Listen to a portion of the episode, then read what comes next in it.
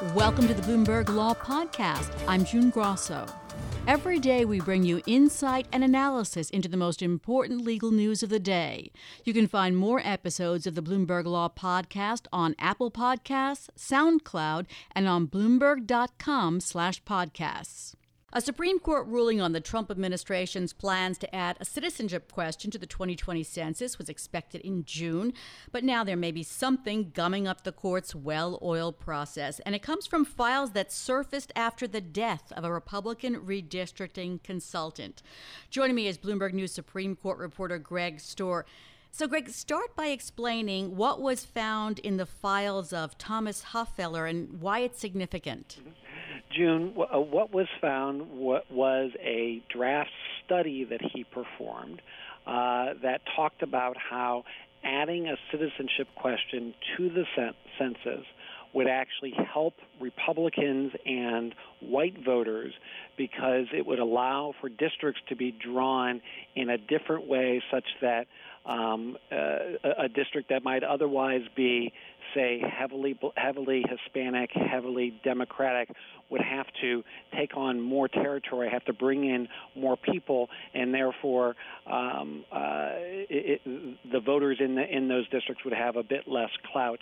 Um, and that those files seem to match up pretty well with uh, some of the documents in the census case, and the allegation is that uh, Mr. Hofeller's uh, uh, uh, work actually fed into the census, uh, the Commerce Department's decision to include the citizenship question on the census.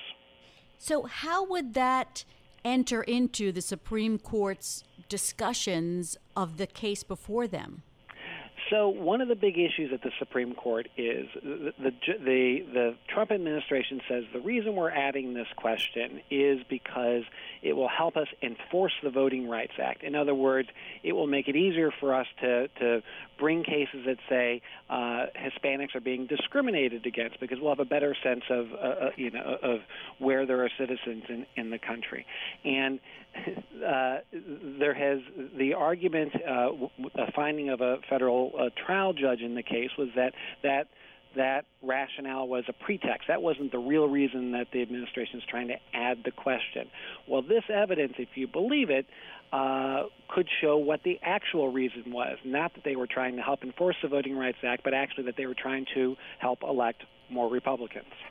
Now, um, in the the evidence right now, this new evidence is just before Manhattan Judge Jesse Furman, who decided the government couldn't add a citizenship question after a trial. What's happening right now? Yeah, so the, procedurally, this is is uh, pretty much uncharted territory and certainly complicated. The case supposedly is all at the Supreme Court, and Judge Furman shouldn't have anything to do. But uh, those challenging the question have uh, filed a letter with Judge Furman saying, "Hey, look at all this new evidence, and it it suggests, in fact, shows they say that some people on the government side were misleading in their testimony." Um, and so they are essentially trying to get Furman to open up the case, reopen the case, at least in some sense, to uh, uh, impose sanctions on the Trump administration. And one possibility, at least, is that the sanctions would be you have to submit to officials have to submit to a new deposition, and they may try to, uh, you know, gather some more evidence and more findings from Judge Furman to, to present to the Supreme Court before it makes its final decision the Justice Department says that this had the claims are false and it played no role in the department's request to put that citizenship question on the census. Now, the Supreme Court, as you know, usually bases its rulings on the evidence before the trial court, the arguments filed in the in the briefs in the case. Would the justices even consider new evidence at this point? It's not at all clear. I asked a, a number of, of, Supreme Court lawyers yesterday if they um, you know, knew of any real precedent for this, and there wasn't a really good parallel. Um, so it's hard to say um, exactly what the court would do. Now, one possibility, depending uh, on how the conservatives look at this case, is that they might say it doesn't matter to us regardless. One, one uh, argument that the administration has been making is look, the, the, the Commerce Department has put forth a rationale that, that makes sense, and you need to defer to that because the, the Commerce Department, which oversees the Census Bureau, has very broad discretion in deciding what questions go into uh, the census. So it's possible that uh, all this evidence really wouldn't matter to the, the five conservative justices on the court in, in any event. Um, I would expect that that all this new information will, at least in some way, enter into the opinions in the case, if only in a dissenting opinion.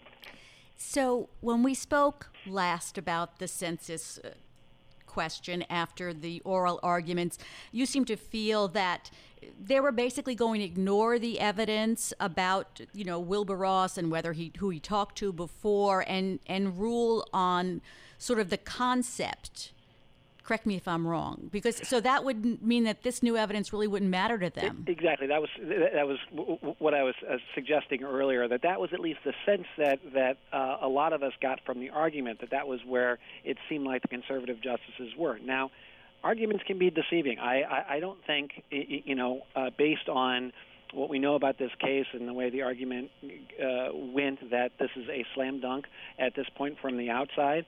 Um, there's certainly a, a possibility that uh, Chief Justice Roberts is a lot more sympathetic to the challengers to the census question than he let on uh, during the arguments. Uh, you know, at a minimum, one would imagine that the Chief Justice, who cares a lot about the court's institutional standing, uh, would be bothered by the image of this court both in, in this case and potentially the, uh, another uh, pair of cases involving partisan gerrymandering, that he would really be bothered by the perception that this court is doing the bidding of the Republican Party.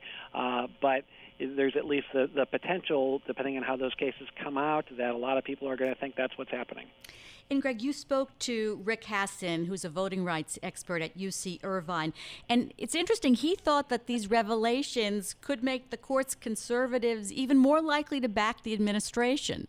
Yeah, he had an interesting take. Um, so there was a case a few years ago called Evenwel, and it had to do with um, what how uh, when when a, a, state is drawing districts in this case it was state legislative districts um, and is trying to comply with the one person one vote principle whether it should be using the total population which is what states generally use or citizen voting age population. And in this case the supreme court said um, this was a fairly narrow ruling it said well at least states are not required to use the citizen voting age population um, but uh, Justices Alito and Thomas, in dissent in that case, uh, said it suggested that they were strongly inclined to say that at a minimum they should be allowed to use that measure, and that would be something that would likely help Republicans at the polls. And so uh, Rick Hasen's point is that uh, to the extent that this new evidence suggests that the real reason was to help states uh, draw districts uh, using citizen voting age population rather than total population, it might be something that some of the more conservative justices are very sympathetic to. All right. Thanks so much, Greg. We'll learn more next week. That's Bloomberg News Supreme Court reporter Greg Stohr. Thanks for listening to the Bloomberg Law Podcast. You can subscribe and listen to the show on Apple Podcasts, SoundCloud, and on Bloomberg.com slash podcast. I'm June Grasso. This is Bloomberg.